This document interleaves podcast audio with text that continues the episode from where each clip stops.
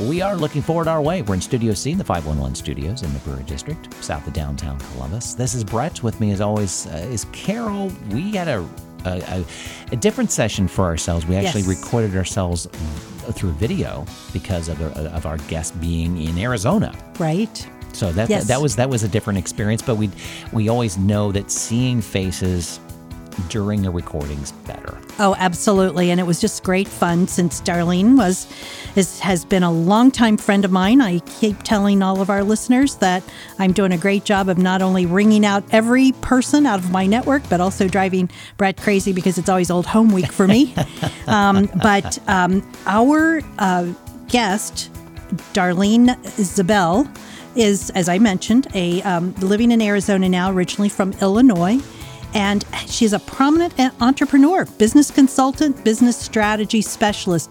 Started her own company. She started four different female owned businesses successfully, making in the millions. And we just wanted to talk about uh, is it your turn to be an entrepreneur? And if it is, what do you need to watch for? Right. She traveled that road many times, and every time she traveled that road was a different problem. Oh, yeah, absolutely. So, and, and something she just didn't even envision.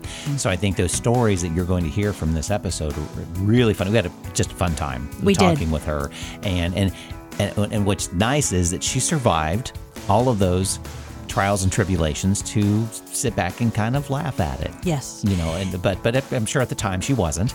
But but uh, but the uh, the hurdles she encountered on those businesses were pretty big. They were major. frankly. But she was able to maneuver her way through them because of having strong business plans, an incredible Rolodex of, of contacts and resources and mentors that she could talk to. It's all that preparedness to start big companies or start any company that is, I think, probably the top message that she gave us in this podcast. Right. I think, you know, she developed these businesses into multi million dollar companies. Um, but her advice goes all the way down to just a small entrepreneur who's looking at a hobby Right. that you need to be prepared.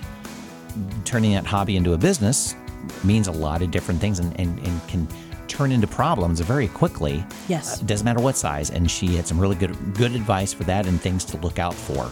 Right. We talked about marketing issues, finance issues, accounting issues, human resources issues. Intellectual property issues. right. Legal. Ev- Lots of legal even stuff. if it's just refurnishing furniture and you give away the sauce on how you do it, your your employee could turn into a competitor very quickly. Exactly. Exactly. So, So, look out for that. yeah. So she she gave us lots and lots of information. So we hope that you will uh, join us and um, enjoy the the podcast and let us know what you think. All right, here's a, a little preview of what you're going to hear in, uh, coming up uh, next Monday.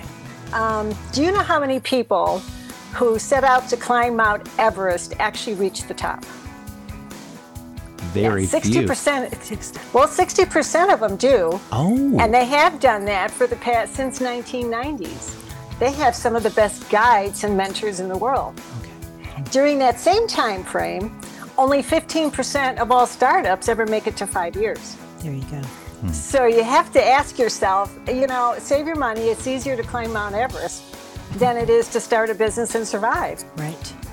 which is the, the reason for the title of- of some of my books. I mean, there's so many things that can go wrong.